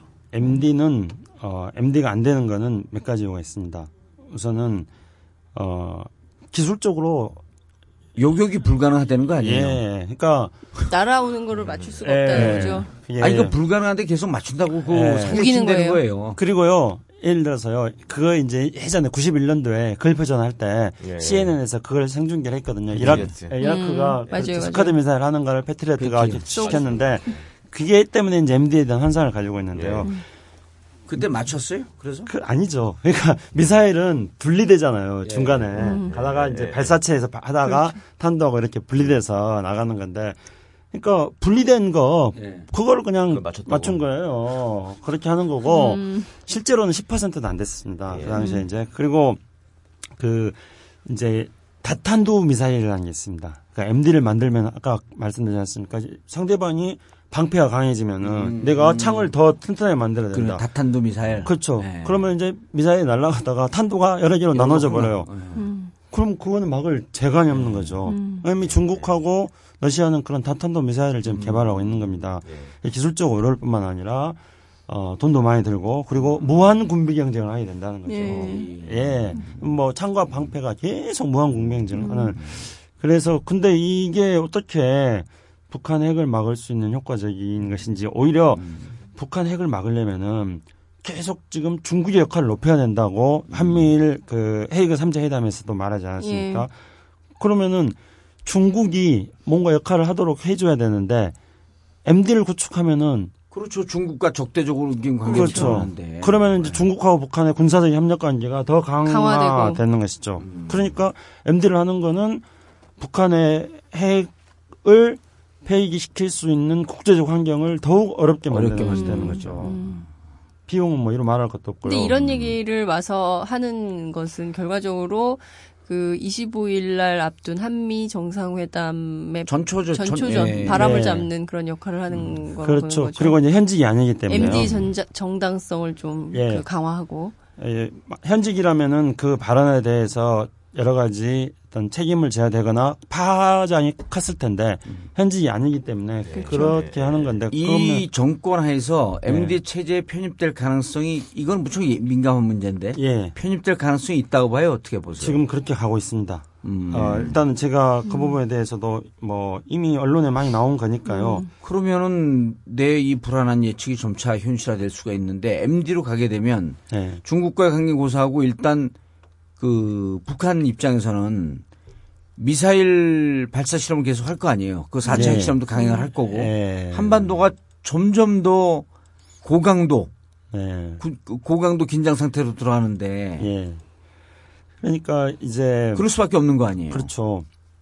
그러니까 어 2002년도에요. 2002년도에 예, 한겨레 20일에 2002년 9월 10, 10월쯤인데 뭐 한겨레 20일에 난 기사니까요. 어 한미 간의 학술 회의를 연대에서가 했었는데요. 그러면서 이제 거기서 무슨 뭐 비공개회 같은 걸 하면서 한국 측이 제안을 하기를 아, MD에 대해서 한국에 반대 여론이 많이 있다. 음. 그래서 MD를 바로 만들지 말고 각 개별적인 무기 체계들을 다 이렇게 도입해 온 다음에 그다음에 나중에 가서 가면은 이게 통합하면은 자연스럽게 MD 로 MD로 가자. 뭐 이렇게 얘기하는데요. 근데 지금 보면은 그 말이 맞다는 느낌들이 음. 불행하게도 자꾸 드는 겁니다. 음. 그 이제 패트리어트 참여정부 때 패트리어트 2 미사일을 좀 독일로부터 도입해 왔거든요. 예. 이제 패트리어트 2는 어 우리의 이제 대공 미사일, 대공 방어 체제인 거죠. 음. 우리가 대공 방어를 안 할 수가 없으니까요. 그런데 어, MB 정부 때 발사대가 낡았다 해가지고 패트리어트 3 발사대를 도입을 합니다. 그러면서 거기다가 이제 패트리어트 2를 올려놓은 거죠. 그러다가 이제 패트리어트 3를 이제 음. 올리겠다 이제 또 그렇게 얘기하고요. 물론 이제 살금살금 강화시키는 방향. 예, 이제 패트리어트 3가 MD 체제이 아니냐. 패트리어트 3에 3가 저층 막 방어이기 때문에 그냥 뭐 북한 방어다 이렇게도 말할 수 있지만은 그게 이제 점차적으로 간다는 아까 예. 그 2002년도에 이야기했다는 그 네. 언론에 보도했다는 그런 것들을 지금 상황에서 연상하지 않을 수가 없다는 것이죠. 그리고 이제 지금 현재 MD 정부 때도 그랬고 지금 박근혜 정부 때도 어, KMD라고 한국형 MD라고 이제 합니다. 근데 분명히 한국의 이 우리의 어떤 국방을 위해서 어 우리 영공에 들어오는 어떤 미사일들을 또 방어하기 위한 그런 대공 미사일 방어 체제는 우리도 갖춰야 됩니다. 그런데 이게 이 경계가 좀 애매하다는 그런 점을 가지고 자꾸 MD로 이렇게 들어가는 거. 이 부분은 또 분명하게 또 지적을 하지 않을 수가 없는 거죠. 정리하면 그 오바마 대통령이 오는 것은 한미일 군사협력 관계 그리고 종국적으로 MD 체제를 구축하려고 하기 위해서 오는 거고 그러면 그럴수록 어, 북한과의 군비 경쟁, 어, 경색된 한반도 정세는 불가피하고 육자 회담도 물 건너가고 점점 더 한반도 위기 상황 고조된다.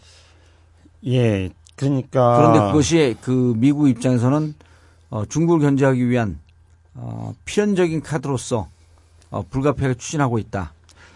저는 미국 무서운 상황으로 자꾸 가는 거야. 근데 네, 저는 미국 정부와 예. 미국 국민들이 한반도의 평화와 안정, 을 통일, 원치 않는다. 아니요 이런 것들을 예. 어, 원할 거라고 원해요?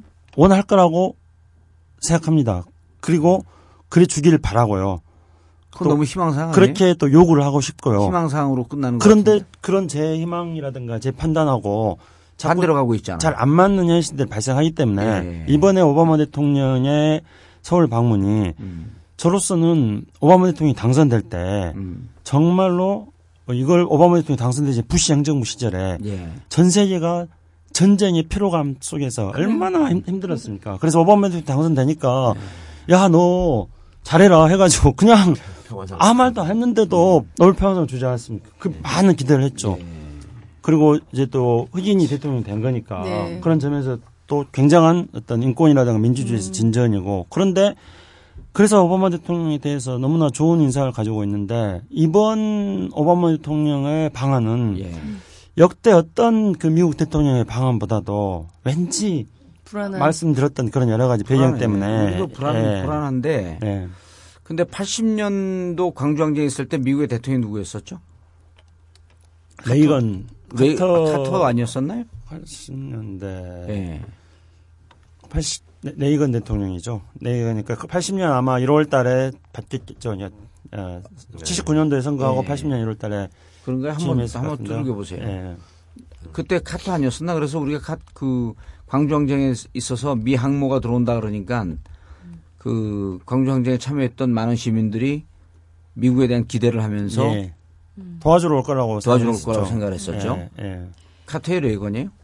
음, 1980년 11월 4일에 미국 대통령 선거가 있었는데 현직인 지미 카터 대통령을 재선에 실패했죠. 예, 공화당의 레이건 후보가 물리치고 당선. 그러니까 그때 80년 5월에는 5월에는 카터였었어요. 카터였네. 아, 예. 80년 예. 11월에 11월에 11월 4일에 선거. 그래서 저도 카토를 기억하고 있는데 이제 그때 대학교 다닐 때니까 예. 그래서 저는 지금 그 오바마 대통령이 출범할 때 네. 민주당이기 때문에 많은 기대를 하- 그 기대를 했었지만은 네. 어쨌든 미국의 대통령은 미국의 국익을 더 우선시할 수밖에 없고 한반도 긴장 그 완화는 점점 더 요원해지는 거 아니냐.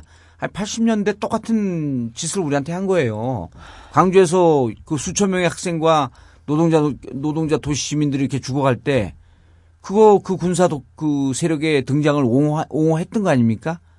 역사는 그렇게 보여주고 있는데 오히려 이 벼랑간에 흥분 못 들어가는데 오히려 남북한이 어떻게 그 자주적으로 이 그 정상회담 정상회담에 자주적으로 문제를 좀 풀어가려고 그래야지 미국 애들 한반도에서 긴장을 끊임없이 강화하려고 하는 거 아니냐. 자국의 군사적 이익과 자국의 일본, 군사적 이익이죠. 같은 경우에는 더욱 그리고 군사적 긴장이 강화되면 강화될수록 예. 그 대중국 견제의 중요한 축으로 우리가 그쪽으로 들어간다고 보는 거지.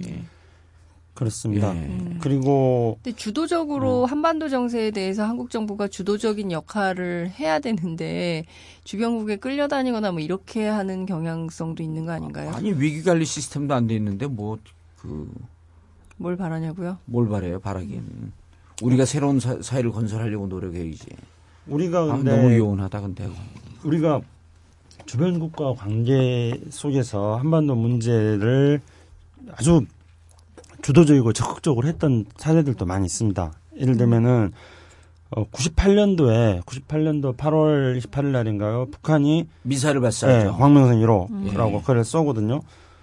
예, 이제 미국은 난리 난 거죠. 뭐 예. 세계에서 맞아요. 컸죠. 났죠. 그래서 이제 북한의 미사일에 대체하겠다 해가지고 그 당시에 클린턴 예. 클링턴 대통령인데 어 임동원 장관이 미국으로 날아가잖아요. 그렇죠. 예. 그러면서 이제 페리 공화당의 예. 그렇죠. 국무장관 했던 사람을 어, 페리 북한의 미사일에 대해서 조사해서 음. 보고서를 내라 하고 클린턴 그렇죠. 대통령이 임명을 합니다. 그래서 이제 페리 페리는 프로스, 페리 굉장히 이제. 보수적인 예. 사람이었죠. 그런데 임동원 당시 이제 통일부 장관이었나요? 뭐 하여튼 임동원 음, 장관 있었나 통일부 장관이 글쎄요, 어쨌든 통일부 예. 장관이었을 것 같은데 하여튼 이제 미국을 계속 왔다 갔다 하고 페리 당시 이제 대북 정책 조정관이었나요? 그래서 열심히 만나가지고 한반도 상황 설명을 하고 그렇게 해서 어 미국하고 북한하고 미사일 협상을 합니다 그때 음. 예. 그렇게 하는 것들에 대한 네. 중재 같은 것도 하거든요. 그래서 미사일 협상을 그걸 우리 해가지고 국민의 정부 시도, 시절에 주도적으로 했던 거 아니에요? 그렇죠. 우리가. 그렇죠. 그런 게 됐기 때문에 예. 그런 게 됐기 때문에 그때 남북 정상회담 열릴 수 있었죠. 그렇죠. 미사일 발사하고 2년 만에 음. 2000년에 네. 남북 정상회담 했고요. 그리고 2000년 6.15 때 남북 정상회담 했죠. 예. 그래, 그렇죠. 그러면서 이제 그때 쿠알라룸푸에서 북한하고 미국 사이에서는 음. 미사일 그 협상도 하고 있고요. 그래서 그때 많이 진전이 예, 됐었습니다. 맞아요. 그래서 뭐 북한이 뭐 김정일 아 그때 김정일 김정일 위원장이죠. 예. 김정일 음. 위원장이 뭐 이제 미사일 중동에 이렇게 많이 판다 이런 것도 이야기했고요. 음. 그래가지고 대신에 이제 우린 뭐 먹고 살아야 된다 뭐 아마 음. 그렇게 이야기한 것 같아요. 그래서 미국은 또 수출을 중지하는 대신에 어, 현물로 예, 또 경제 보상하는 지원하고, 뭐 예. 그런 이야기도 있었고 그래서 그 당시 울브라이트 국무장관이 음, 2000년 10월 달에 평양을 방문합니다. 음. 맞아요. 그래서 네. 김정일 위원장이랑 같이 그 뭐 카드 섹션 있잖아요. 맞아요. 아리랑이랑 네, 아리랑. 그걸 보는데 그때 카드 섹션에서 미사일이 발사하는 장면이 음, 딱 나갑니다. 음. 그래가지고 그때 어 김정일 위원장이 이 올브라이트한테 저게 마지막일 겁니다. 그래요. 아, 음. 카드 섹션에서 나오는 음. 그 장면. 미사일 발사가 이제 마지막이다. 그러니까 그게 계속 됐으면은 예. 음. 한미 남북 사이는 정상회담을 하고 네. 또 북한하고 미국 사이에서 미사일 협상을 하고 잘 됐을 텐데 음. 미국에서 대통령 선거에서 그때 또 정권이 음. 예, 바뀌면서. 바뀐 바람에 그런 상황이 있었는데 어쨌든 그런 상황까지 주도적- 가기까지 예. 우리가 적극적 역할을 했다는 음. 거죠. 음. 그리고 어 그건 이제 노무현 정부 때도 마찬가지입니다. 음. 노무현 정부 때는 그래도 그 김대중 정부 때는 그 클린턴 미국 대통령이 김대중, 김대중 대통령을 존경을 했거든요. 예. 예. 그래서 이제 클린턴 대통령은 김대중 대통령한테 이제 한반도 문제에 대해서 직접 음. 운전대에 앉으시오 앉으시오. 뭐 어, 이렇겠다는 예. 유명한 예, 말이 예, 있는데요. 예. 근데 노무현 대통령 부시 대통령 부시지. 않습니까? 부시. 예. 아게축. 아게축. 알겠죠. 43대 대통령인데요. 음. 제가 미국 사람들한테 부시에 대해서 어떻게 생각하냐 이렇게 물어보면은요. 자기가 43번째로 좋아하는 대통령이라고 그럽니다. 네. 그러니까 미국, 미국에서도 뭐 전혀 아. 인기 없는 이런 사람인데요. 세계인을 피곤하게 만들었던 사람이고. 그리고 그, 많이 했어요. 그렇죠. 음. 근데 그 끊임없이 육자회담 하고 그리고 미국 사람들 막 하고 협- 협상하고 막 그렇게 가면서 결국은 이 9.19 공동성명 만들고 음. 또2.13 합의하고 그래서 그렇죠. 북한의 핵을 어떻게 폐기할 음, 것인지 그런 거 절차 다 만들고 상당히 주도적인 역할을 한 거지. 그렇죠. 그렇게 했던 거였죠. 그런데 이제 국내적으로는 이제 정권 교체가 음. 되고 그러면서 MB 정부는 애니싱 번 노무현 노무현 음. 했던 건 다 안 한다 하니까 음. 그러니까 김대중 노무현 시절에 했던 북한하고의 어떤 관계에 대한 노력, 육자회담 이렇게 해가지고 북한의 핵 능력들을 전부 다 약화시키는 과정이 있습니다. 음. 역사적으로 보면은요, 북한 핵 문제를 놓고 협상이 진행되는 동안에는 북한의 핵 능력들을 제거하는 그런 과정이었고 협상이 중단되는 과정은 북한 핵 능력이 음. 늘어나는 과정이었습니다. 강화시키는 예. 과정이었죠. 예. 예. MB 정부 때 결국은 북한의 핵 능력이 더 올라갈 강화시켜주기만 한 거로 거죠. 그러니까 네. 진정한 종북주의자들이야 보면 북한 핵 능력을 강화시키는 음. 북한을 추종하고 북한을 북한의 어? 핵 군사력을 강화시키는 음. 근데 저희 기자들도 육자회담이 진행될 때 취재를 해보면요. 네. 그, 저, 각국의 이익이 걸린 사안이잖아요. 네. 그러니까, 근데 특히 일본 기자들이 네. 한국 정부와 한국의 국익을 어떻게 하는지를 거의 일본 기자들 취재하는 거 보면 저 사람들이 기자, 저널리스트라는 개념보다는 자국의 이익을 그러면 우리 기자들 더- 취재하느라고 정신이 없죠. 우리 기자들은 뭐 비판하는 정신이 없는데 아니 그 일본 기자들 우리 기자 취재하느라고 그렇죠. 그렇기도 하고.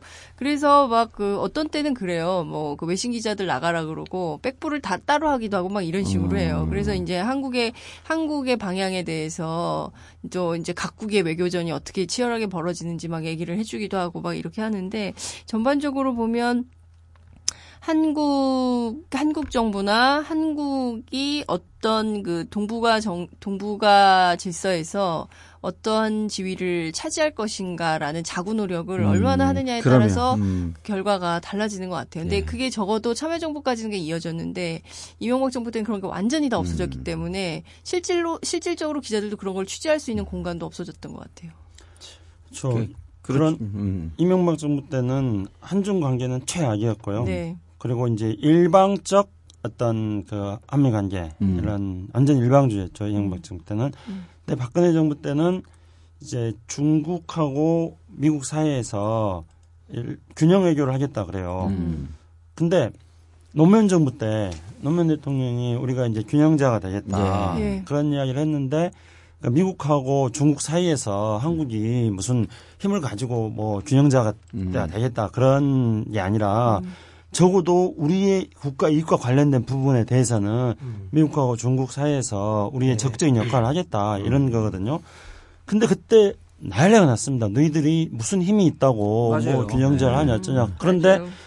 노무현 대통령이 그때 얘기했던 그 균형 외교가 얼마나 중요한지 음. 지금 이제 그런데 박근혜 정부가 저는 균형 외교 하는 거 좋다고 생각합니다. 음. 균형 외교라고 말을 하고 뭐 그러거든요. 근데 좋은데 문제는 이 균형이라는 게 일단은 이 보여주기 음. 이런 정도에서 내실 있게 우리의 음. 국가 이익을 적극적으로 구현해 나가는 노력 같은 것들은 안 보인다는 거죠. 음. 가령 진정한 균형이라는 것은 그냥 미국하고 중국 사이에서 우리가 중국하고도 잘 지내고 미국하고도 잘 지내고 이런 게 그건 아니라 아니죠. 그건 음. 그렇죠. 그렇죠. 아니지. 우리가 우리의 이건 남북 관계를 발전시켜 나가면서 한반도 평화 안전을 보장하고 그리고 북한의 핵 위협들을 제거시켜 나가고 음. 이렇게 해야 되는 거 아닙니까? 그렇게 하려면은 육자회담 같은 게 필요하고 그렇죠. 그러면 그러면서 미국 정부가 동북아 정세에서 주도적 역할을 하고 그렇죠.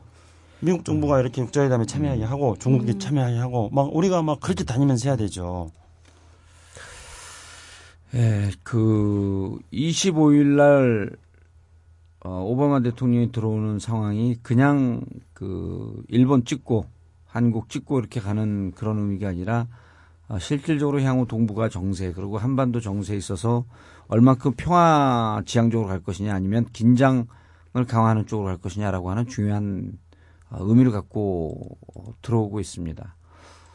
어, 현재 입장에서 뭐 미국 그 입장은 어쨌든 우리를 MD 체제에 편입시키려고 하는 것이기 때문에 어, 대단히 군사적으로 어, 긴장을 오히려 강화시키는 방향으로 갈 것이기 때문에 위협적 요소를 일단은 방문하고 있다. 어, 라고 하는 쪽으로 좀 정리하면 될 것 같고요. 어, 서해 그 뭔가요? 그 청해진 네.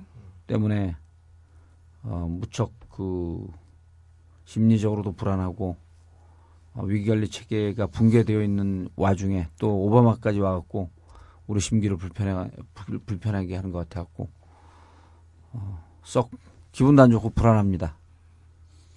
그 바로 그런 국민들의 불안함을 해소시켜 주도록 하는 것이 안보고 안전입니다. 예. 그런데 어, 이, 그, 국민들의 불안감이 어떤 국제관계, 이런 데서도 나타나고 있고, 예. 안보에서도, 음, 또 안전에서도 음, 국민들의 불안감이, 불안감이 나타나고, 있고, 예. 국제관계에 있어서도 어떤 시스템을 잘 만들고 음. 어떤 그 시스템 운영하는 철학을 가지고 예. 시스템을 잘 운영하고 또 국내에서도 시스템 잘 만들고 그걸 운영하는 또 철학 음. 그리고 자원 배분이라든가 이런 것들을 적절하게 하고 이래야지 국민들이 편안한 거거든요. 안보와 네. 안전은 모두가 다 국민들을 편안하게 하자는 거 아닙니까? 자, 오늘 그 전국구 13회 오바마 들어오는 어, 진짜 이유 안보와 안전 둘 다 불안 속에서 국민들은 이중고를 겪고 있다. 는 것으로 어, 정리하면서 결, 끝내도록 하겠습니다. 네. 예, 김창수 연구원님 분위기도 안 좋은데 어, 이 방송 나가고 어, 우리가 뭐 박수 받을 일은 없어요. 왜냐하면 서해안 문제 때문에 국민들이 다 슬퍼하고 있는데 네.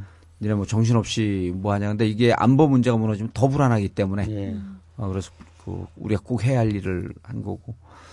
어, 청취자 여러분 죄송합니다. 저희가 방송하는 중에 우- 그 웅웅거리는 소리, 소리가, 소리가 좀 들렸는데, 어, 벙커에서 녹음하는데 밖에서 무슨 클래식 특강이 있어갖고, 어, 그 소리가 들어온 겁니다. 저희가 그 스튜디오도 없고, 어, 가난한 팟캐스트다 보니까 메뚜기처럼 이리 뛰고 저리 뛰고 다니다가, 어, 좋은 스튜디오도 없고, 그렇습니다. 어, 여러분 힘내시고요. 저희도 힘내고 어, 좋은 사회 만들기 위해서 어, 그나마 전국구가 있어서 참 다행이야.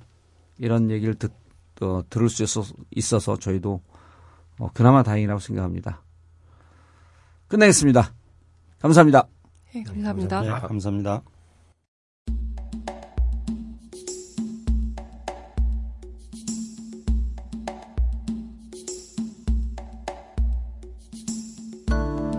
여러분 힘내십시오. 여러분 포기하지 마십시오. 우린 반드시 이겨낼 수 있습니다. 전 국민의 정봉주의 전국구가 있습니다.